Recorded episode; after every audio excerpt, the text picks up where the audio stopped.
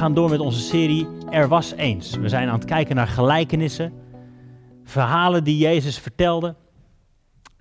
En die misschien wel zo bekend zijn dat ze te bekend zijn geworden. Ken je dat? Dat je ze wel kent, maar dat het niet meer helemaal tot je doordringt. Wat betekent het nou eigenlijk? Welke kracht zit er in deze verhalen, ook hier en nu, vandaag, voor jou en mij? Nou, afgelopen week hebben we al gekeken naar verschillende gelijkenissen. Naar het mosterdzaad bijvoorbeeld, of naar de, de kostbare parel.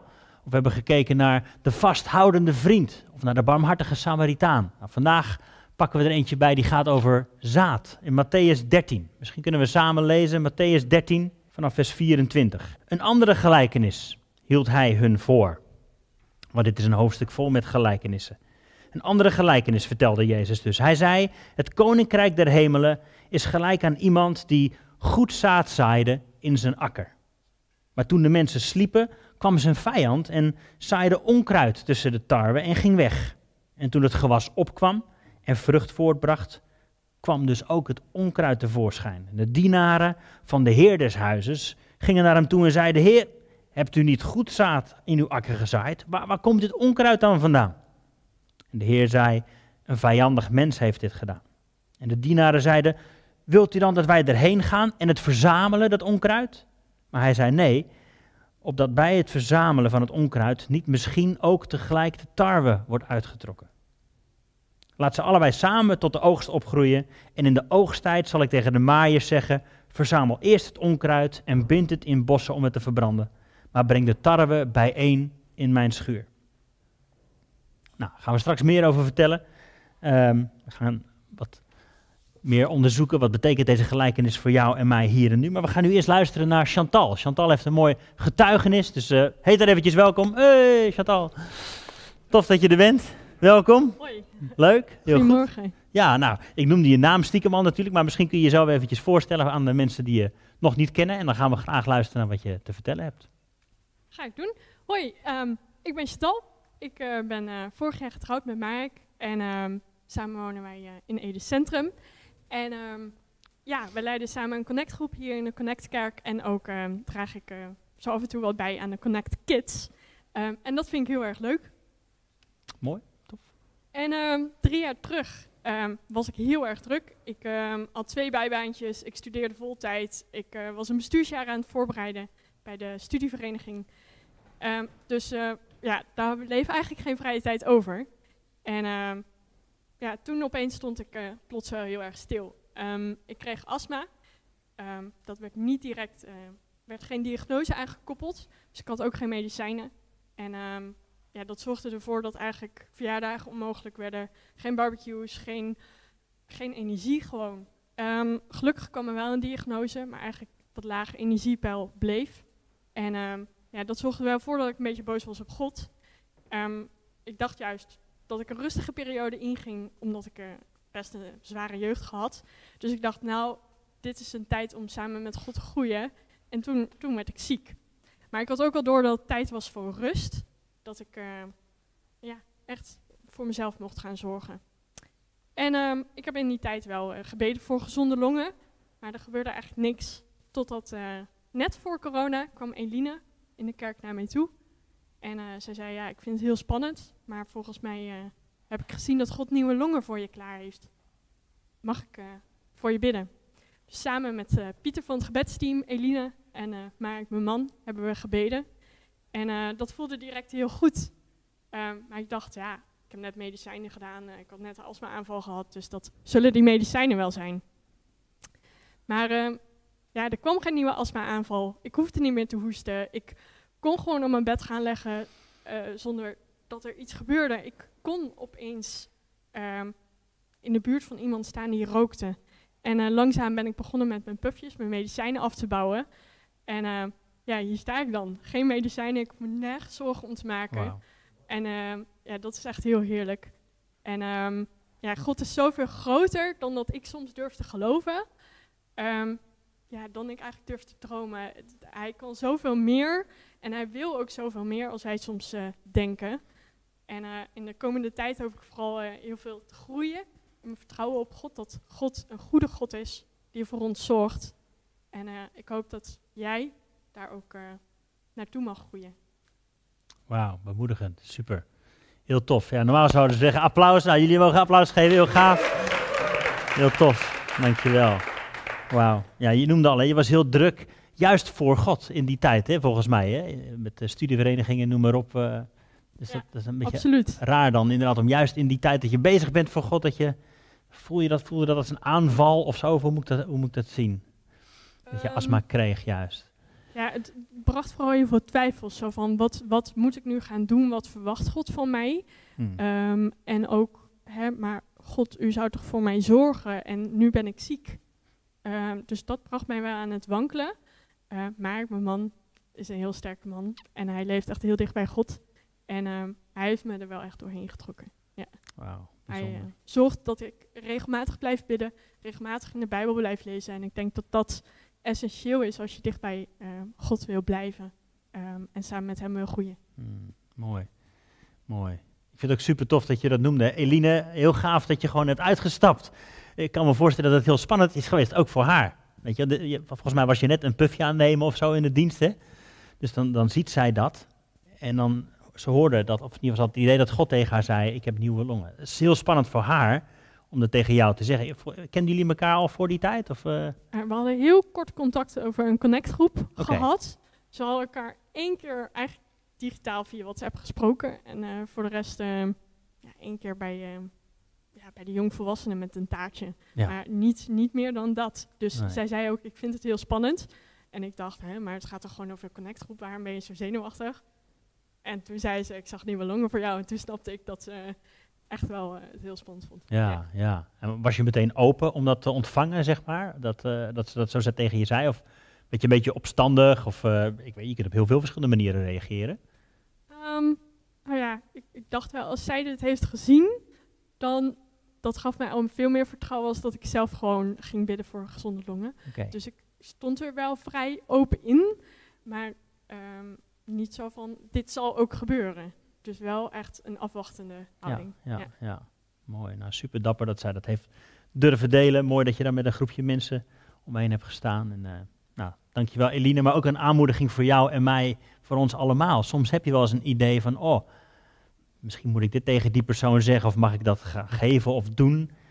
Heel vaak denk je dan, oh, dat is van mezelf, laat me zitten. Weet je wel? Maar zij heeft dat gedurfd en eh, een fantastisch resultaat. Heel gaaf. Dus we hebben elkaar nodig.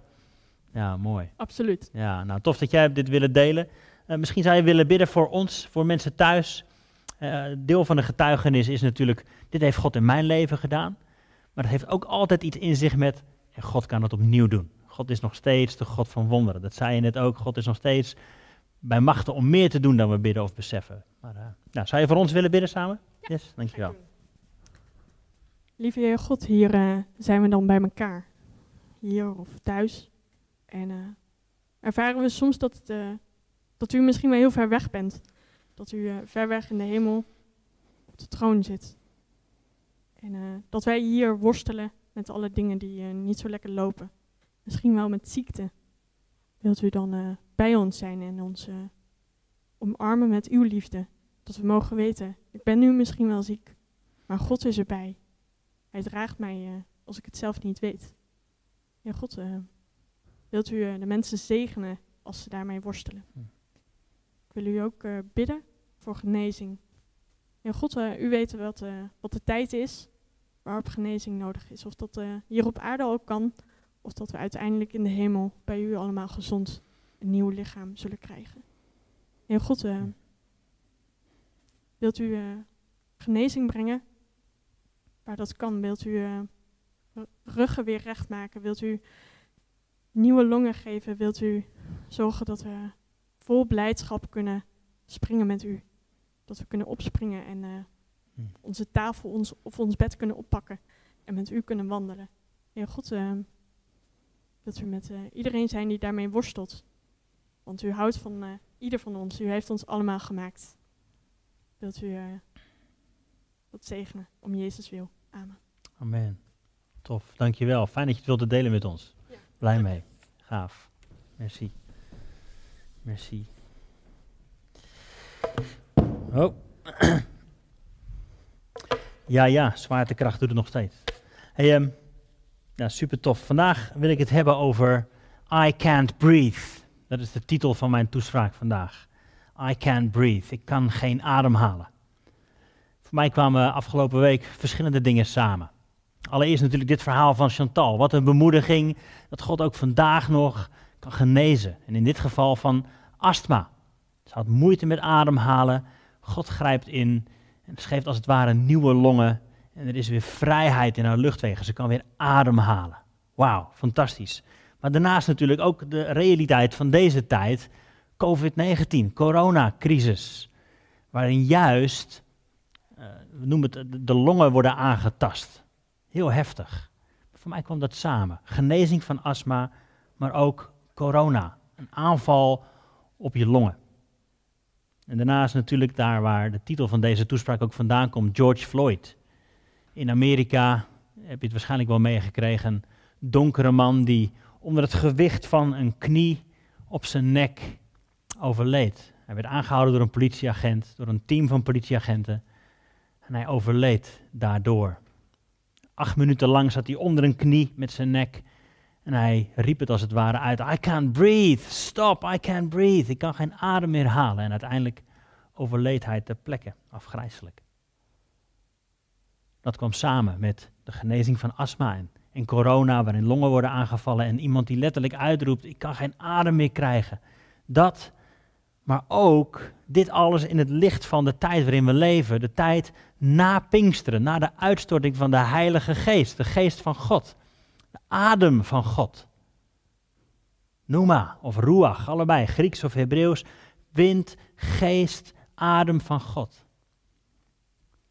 Dat komt allemaal samen. En ik geloof dat dit het goed samenvat. In een tijd waarin de lucht letterlijk of figuurlijk uit onze longen, de longen van deze wereld, wordt geperst. Wil God ons zijn geest laten in- en uitademen. In een tijd waarin de lucht letterlijk of figuurlijk uit onze longen wordt geperst, wil God ons zijn geest laten in- en uitademen. Ga straks kijken naar de gelijkenis en de betekenis daarvan voor jou en mij, maar wil eerst deze vier dingen eens rustig doorlopen. Allereerst dus die genezing van astma, wat Chantal net vertelde. Fantastisch. God is nog steeds geneesheer. God is groot en machtig om te doen wat onmogelijk lijkt. Hij kent jou en mijn situatie. En ze vertelde ook, het is niet de eerste keer dat er voor gebeden is. Ze heeft er zelf ook al vaker voor gebeden, wel vaker gebed gevraagd. Dus we weten niet altijd hoe dat werkt. Afgelopen week hadden we het met onze groep via Zoom erover. Eh, we keken naar de, preek van Kostian van vorige week, waarin we lazen: Bid en je zal gegeven worden. En dat staat er dan zo simpel. Maar hoe werkt dat dan? Er is geen formule voor. Ik zeg wel eens: God is geen uh, kwartjesautomaat waar je wat ingooit en er komt wat uitgerold. Zo werkt het niet altijd. Helaas zou je bijna zeggen. Maar God weet precies wat goed is en welke tijd goed is. God is geneesheer. En als je ook maar iets onthoudt voor vandaag, hoop ik dat je dat meeneemt. God is groot en hij kan genezen, ook in jouw situatie. Dus dat kwam samen met COVID-19, de coronacrisis waar we nu in zitten. Waar is God in deze pandemie? Hoe, hoe werkt dit nou? Mensen gaan dood. Heel verdrietig. De economie ligt op zijn gat, zeggen ze. Alhoewel, gisteren stond ik in de rij bij de IKEA. Ik ben omgedraaid en weggerend. Helemaal gek. Zo, ik weet niet, zo slecht gaat het dan niet met de economie volgens mij. Maar ook kerken gaan dicht. Dat is natuurlijk ook raar. In die zin wordt de lucht ook uit onze longen geperst. Want hoe zit het als we niet meer samen kunnen aanbidden, niet meer samen mogen zingen? Dat is onze functie, onze rol als kerk. Samen God aanbidden, onze stem verheffen en Hem aanbidden. Hoe, hoe gaat het dan als dat niet mag nu? Raar, gek. Letterlijk of figuurlijk wordt de long of de lucht uit onze longen geperst. Als maatschappij en misschien ook wel in jouw omgeving mensen die je kent. Maar tegelijk is ook deze tijd ongelooflijk, omdat er heel veel wonderen gebeuren. Er zijn nog nooit zoveel mensen bereikt met het evangelie als nu. Juist als kerkdeuren dichtgaan, lijkt het alsof huisdeuren in één keer open gaan. Ik hoorde pas een interview met Nicky Gamble, misschien ken je hem wel van Alpha. Wereldwijd zijn er nog nooit zoveel deelnemers geweest aan de Alpha-cursus als nu. Mensen kunnen vanuit de veiligheid van hun eigen huis, achter hun laptopje, in hun pyjama, met hun kopje koffie, rustig meedoen. Moslims die misschien nooit in een kerk zouden kunnen komen, kunnen nu vanuit huis het goede nieuws van Jezus horen. En misschien herken je dat, zit je zelf ook wel thuis te kijken naar, naar wat livestreams van kerken, waar je misschien nooit zomaar binnen zou stappen. Maar is dit een tijd waarop je voorzichtig gaat uitproberen, is die Jezus nou iets voor mij of niet? Is het allemaal wel waar? Dit is een tijd waarin God ook jou kan bereiken. Ook mensen wereldwijd aan het bereiken is. En dat eenzaamheid wordt bestreden door kerken. Dat armoede wordt bestreden door kerken. Heel tof om te zien dat ook in deze tijd juist de kerk weer opstaat. En van zich laat horen, licht laat schijnen. Dus dat, genezing van astma, maar ook de realiteit van COVID-19. Maar ook, en daar begon ik ook mee, I Can't Breathe, George Floyd. Je zult het ongetwijfeld gezien hebben afgelopen paar weken op het nieuws. Het filmpje, ik weet niet of je het bekeken hebt, of je daar naar kunt kijken überhaupt. Is natuurlijk afgrijzelijk. En ik snap dat de kinderen meekijken, dus we zullen niet in alle details treden. Maar deze donkere man die vermoord wordt door een blanke politieman. En het uitroept, I can't breathe. Ik krijg geen adem meer. En dit staat natuurlijk symbool voor het grotere probleem, allereerst in Amerika, maar absoluut ook wereldwijd, het grotere probleem van racisme. En daarna zie je natuurlijk allerlei protesten en er zijn ook weer allerlei meningen over. Maar in het Engels heet dat, hè, hurting people hurt people. Mensen die pijn gedaan zijn, doen andere mensen pijn. Dat is de enige taal die ze kennen. Ze willen gehoord worden. En dat gaan we allemaal niet goed praten, maar dit is wel de realiteit. En ik was er aan het kijken, die, die filmpjes en de commentaren daarop. En, ik merkte, ja, het is echt gebeurd en het is echt afgrijzelijk, maar het raakt me ook weer niet echt. En dat vond ik schokkend. Ik dacht, ja, hoe kan dat nou? Het is zo ver van mijn bedshow. Het is daar in Amerika, maar ik wilde wel de vraag stellen, hoe zit het dan met mij? Hoe zit dat met mij? Als je deze week wat tijd over hebt, zou ik je willen vragen om eens wat filmpjes te kijken van uh, bijvoorbeeld Carl Lenz en T.D. Jakes. Carl Lenz is voorganger in, uh, van Hillsong in Amerika, blanke kerel die T.D. Jakes interviewt. Zwarte bisschop, zwarte voorganger die uh, miljoenen volgers wereldwijd ook heeft. Een interview, een fantastisch open, mooi gesprek over de realiteit van racisme. Hoe dat ook vandaag nog echt gevoeld wordt. Ander interview wat je zou kunnen kijken is van Stephen Furtick van Elevation Church met John Gray. Een soort gelijk verhaal, een soort gelijk gesprek. Heel open, heel eerlijk, waarin twee verschillende kleuren als het ware naar elkaar luisteren, met elkaar in gesprek zijn. Maar hoe zit het met mij? Die vraag stelde ik mezelf. Hoe zit het nou met mij? Racisme. Ik ben toch geen racist? Wat voel ik hier dan bij? Hoe, hoe moet ik hiermee omgaan? Ik moest terugdenken aan de Huve, mijn lagere school in Almelo. Ik zat daar op uh, school met vijf jongens in de klas.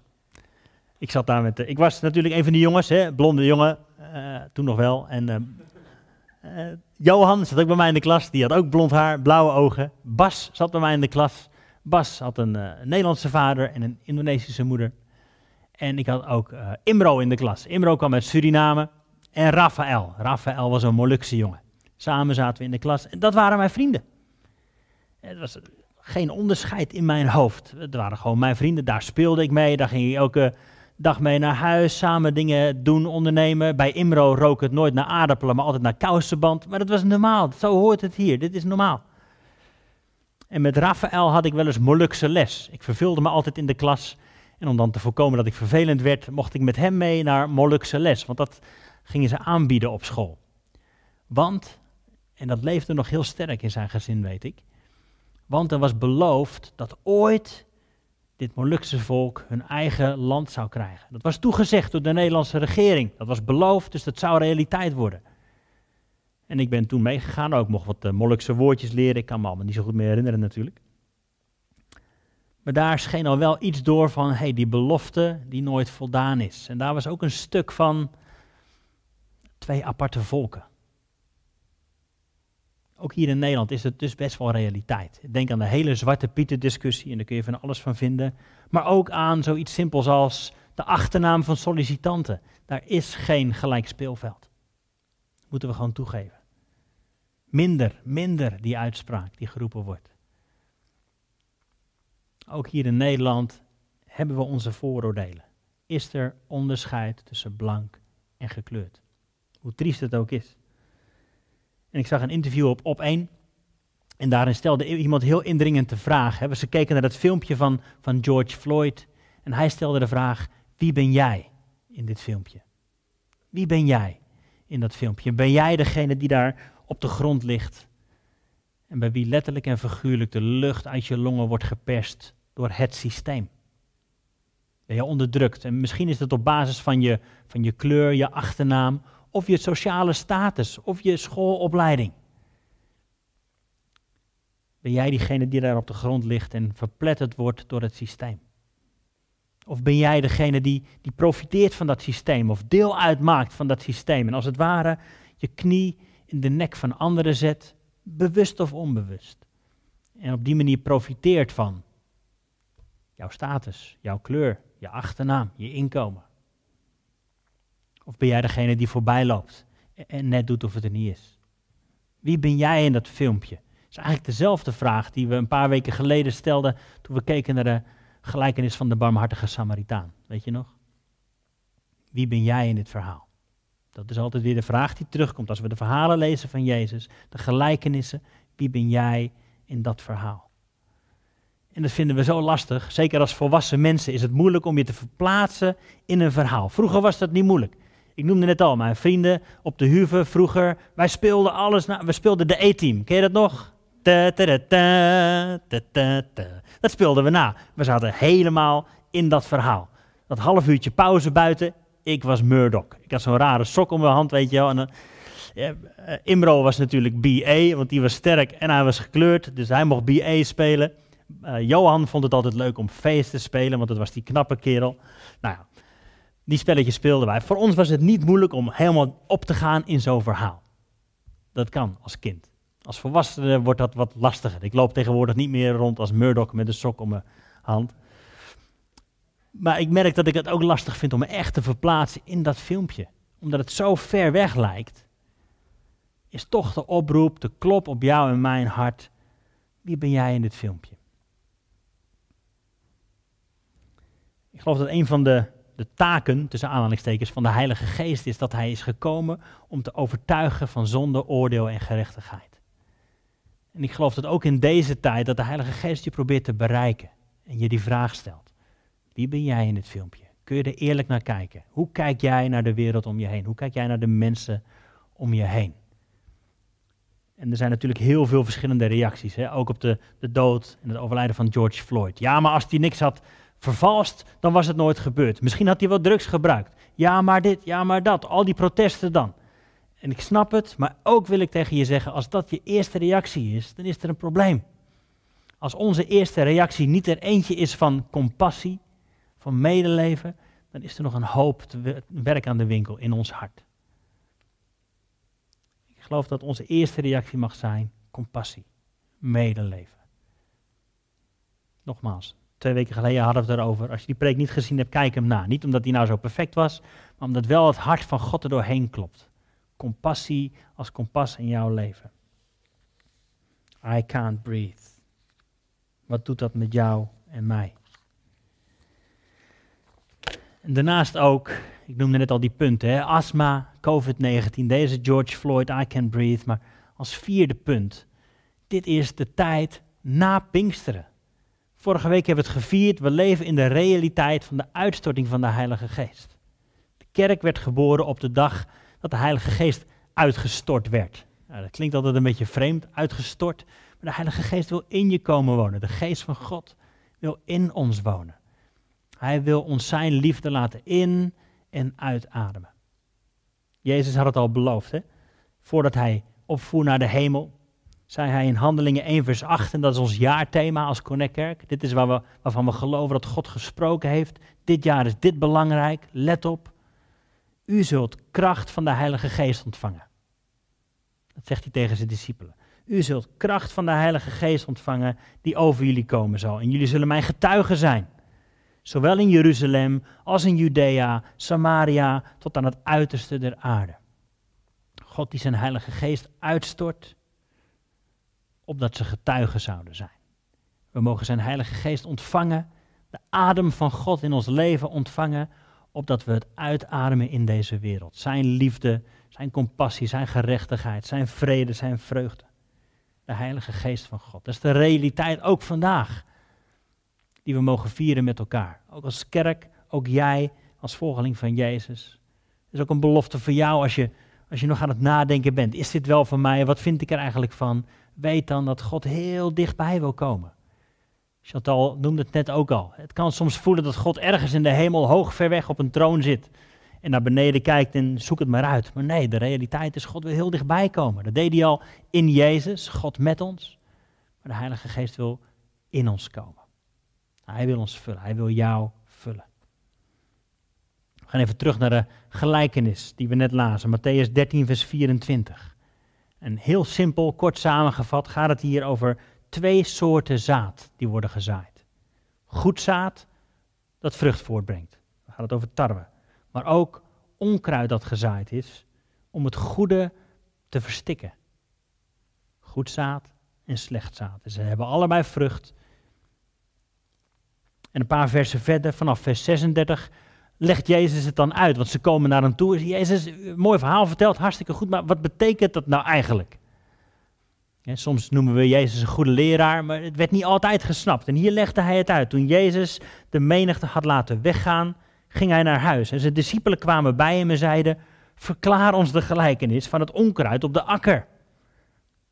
En hij antwoordde en zei: Hij die het goede zaad zaait, is de zoon des mensen. Daarmee bedoelt hij zichzelf.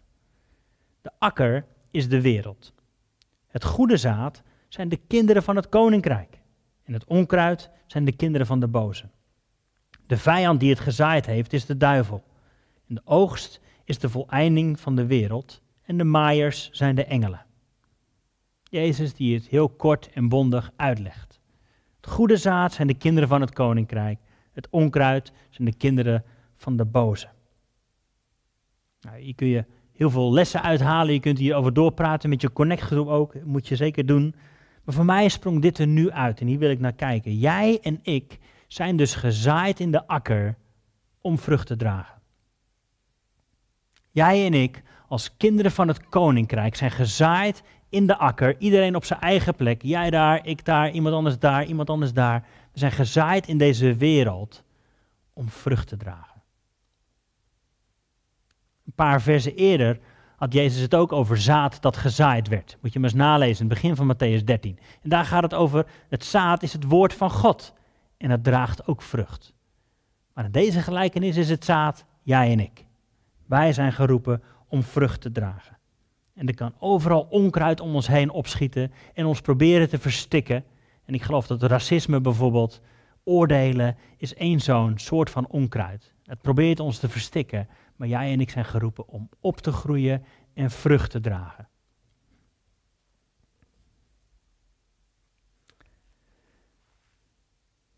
Eventjes naar dat stukje racisme over volken, over kleuren, over scheidingen. De hele bediening van Jezus en ook wat daarna gebeurt, wordt al duidelijk dat in de ogen van God dat onderscheid er niet is. Jezus stuurt eerst de twaalf erop uit. Ken je dat nog? Hij stuurt de twaalf discipelen erop uit om, om goed nieuws te verkondigen. Om te bidden voor mensen, om genezingen te zien. Om te troosten, om te herstellen. Hij stuurt zijn twaalf discipelen erop uit. Een paar hoofdstukken later zien we dat Jezus de 70 mensen erop uitstuurt. En als de 70 staat in de Bijbel, heeft dat eigenlijk bijna altijd te maken met de volheid. De volheid van volken in dit geval. 70 staat hier ook symbool voor alle volken worden bereikt. Er is een, een Joodse traditie die zegt dat op de dag dat de, de wet werd gegeven op de berg in Exodus, moet je maar eens nalezen. Een Joodse traditie zegt dat er trompetgeschal was en dat er in 70 talen de wet werd geroepen. Ook daar al een, kleine hint naar. Dit is eigenlijk voor alle volken. En de 70 discipelen die Jezus erop uitstuurt, staat daar ook symbool voor. Het woord mag bereikt worden door alle volken. De Heilige Geest wordt later uitgestort. Met Pinkster hebben we vorige week naar gekeken. En daar worden in één keer allerlei verschillende talen gesproken. Ook weer met als doel missie. Erop uit. Het goede nieuws is voor alle talen. Is voor alle volken, voor de hele wereld. Er is geen onderscheid. Een paar bladzijden verder dan in Handelingen 13 wordt het ook heel mooi duidelijk. Als we kijken naar de leiders in de kerk daar. Dat is, eh, voor ons zou je zeggen, het is een bijeengeraapt zooitje. Er zitten hele donkere mensen bij, hele lichte mensen bij, hele rijke mensen bij, hele normale, gewone, arme mensen bij. Alles door elkaar. Dat is het leiderschap van de kerk. Zo'n mooi beeld. Dat is het hart van God, geloof ik. Paulus is er in zijn brieven ook heel boos over als er onderscheid is tussen Jood of Heiden. Hij zegt, er is geen man of vrouw, Jood of Heiden, slaaf of baas. Dat is er niet. Onderscheid bestaat niet in het koninkrijk van God. Hij wordt er boos om. Je voelt zijn hart doorheen kloppen. En hij vertolkt daarmee opnieuw het hart van God. Die scheiding die jullie hebben gemaakt is er niet. Ook leuk om te weten dat de vroegere theologen, helemaal aan het begin van de kerk, die waren niet blank. Hè? Die kwamen uit Afrika, uit het Midden-Oosten, hadden allemaal niet zo'n blanke kleur als ik. Dit waren mensen met hele verschillende achtergronden. Vanaf het prille begin is Gods hart inclusie, samen, geen onderscheid geweest. En een van die interviews die ik net noemde, van T.D. Jakes en Carl Lenz, wordt, werd ook gezegd, zondag om 11 uur is nog, meest, nog steeds het meest gescheiden uur van Amerika. Het meest gescheiden uur van de week. Blanke kerk, zwarte kerk, kleurlingenkerk, Spaanse kerk, alles gescheiden. En ergens snap je het wel, want we voelen ons prettig bij elkaar, maar het is ook triest. Het is ook triest. Gods hart is samen. Gods hart is samen. Hoe zit het in Nederland, in Ede, in onze kerk, bij jou en mij? Wij zijn natuurlijk ook best een hele blanke club mensen hier bij elkaar eigenlijk. Weet je wel, een paar, paar jaar geleden is ICF in Ede begonnen. Super tof. International Christian Fellowship. Met, met mensen van verschillende achtergronden. Iraniërs en, en Marokkanen, alles bij elkaar. Super tof. Maar ook jammer dat het niet in de bestaande kerken vorm kan krijgen moeten naar onszelf kijken. Hoe doen wij dat met onze rangen en standen? En misschien kunnen we van onszelf wel zeggen, joh, maar ik ben, eh, ik ben geen racist. Maar hoe kijken we naar andere mensen? Hoe kijken we naar dat groepje Marokkaanse jongens die op straat loopt?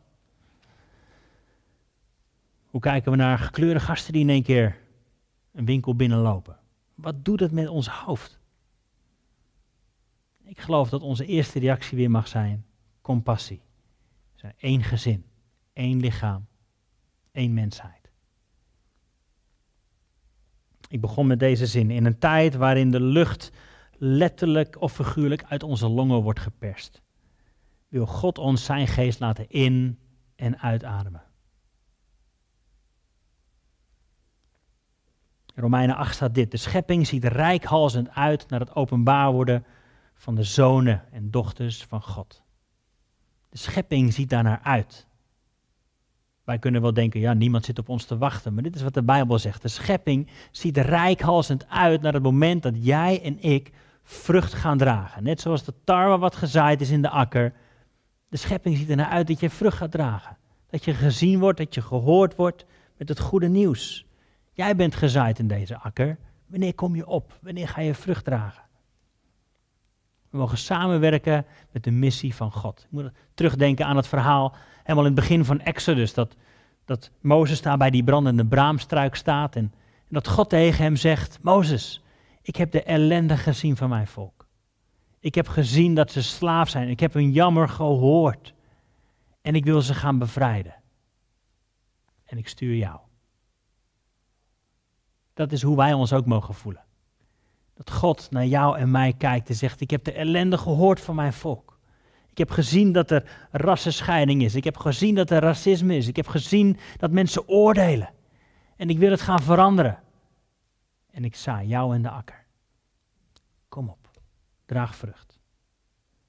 Twee dingen die we mee kunnen nemen. Wat ik net ook al zei, compassie. Hoe klopt jouw hart? Klopt dat in, in lijn met Gods hart? Kunnen we kijken naar mensen met een hart vol compassie, ook al, ook al lijken het daders te zijn. God ziet altijd dat gewonde kind. God ziet altijd de mensen die pijn hebben. En hij wil heel dichtbij komen. Compassie. Maar tegelijk ook bewustzijn, want daar begint het mee. Zijn onze ogen wel open? Kunnen we deel uitmaken van dat verhaal? Wie ben jij in dat filmpje? Wie ben jij in dat verhaal? God wil ons bewust maken. En ons open ogen geven. En een open hart. Pas als we ons bewust zijn van het onrecht, onrecht om ons heen, kunnen we vanuit een hart vol compassie handelen. Dat is waarvoor we geroepen zijn. Afsluiten met een quote van Braxy Cavey. Hij zegt: Wanneer we geen kracht hebben, dan bidden we. Wanneer we een beetje kracht hebben, dan bidden we en pleiten we. Wanneer we iets meer kracht hebben, dan bidden en pleiten we en initiëren we verandering. we kunnen altijd iets doen voor gerechtigheid. Ik geloof dat dat onze, uh, onze opdracht is. We zijn hier gekomen, we zijn hier gezaaid als kinderen van het koninkrijk. Om het koninkrijk uit te delen. We hebben zijn Heilige Geest ontvangen, we mogen hem inademen. Voor de eerste keer of voor de zoveelste keer. We mogen zijn leven inademen om het ook weer uit te delen. Laat ons wandelen als zonen en dochters van het koninkrijk. Laat ons vrucht dragen. Ik zou graag met je willen bidden. Ik weet niet hoe je hier naar kijkt. Misschien ben je toevallig een keertje ingeschakeld. Misschien is het hele idee van geloven in God nieuw voor je.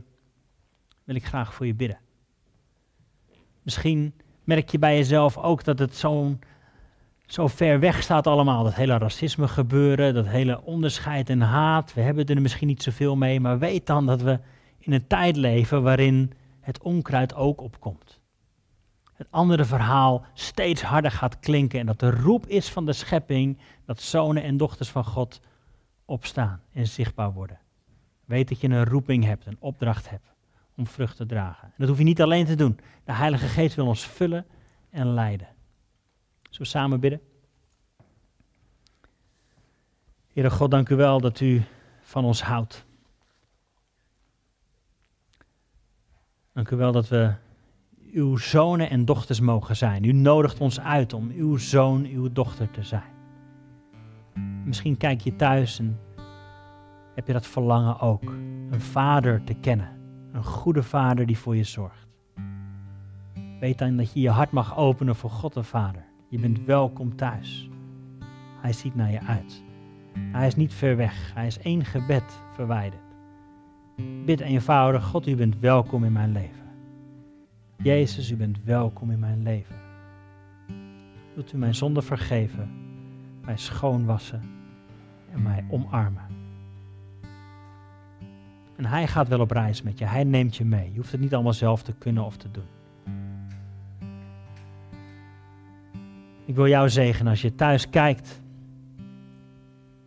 en denkt, wat moet ik dan doen in deze omgeving, in deze tijd? Wat is mijn volgende stap?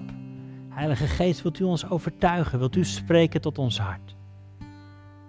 Als we op straat lopen, mensen tegenkomen, wilt u ons leiden in de dingen die we zeggen? U ons vullen met uw Heilige Geest? Wilt u ons vullen met uw liefde, uw compassie en uw kracht? In Jezus' naam.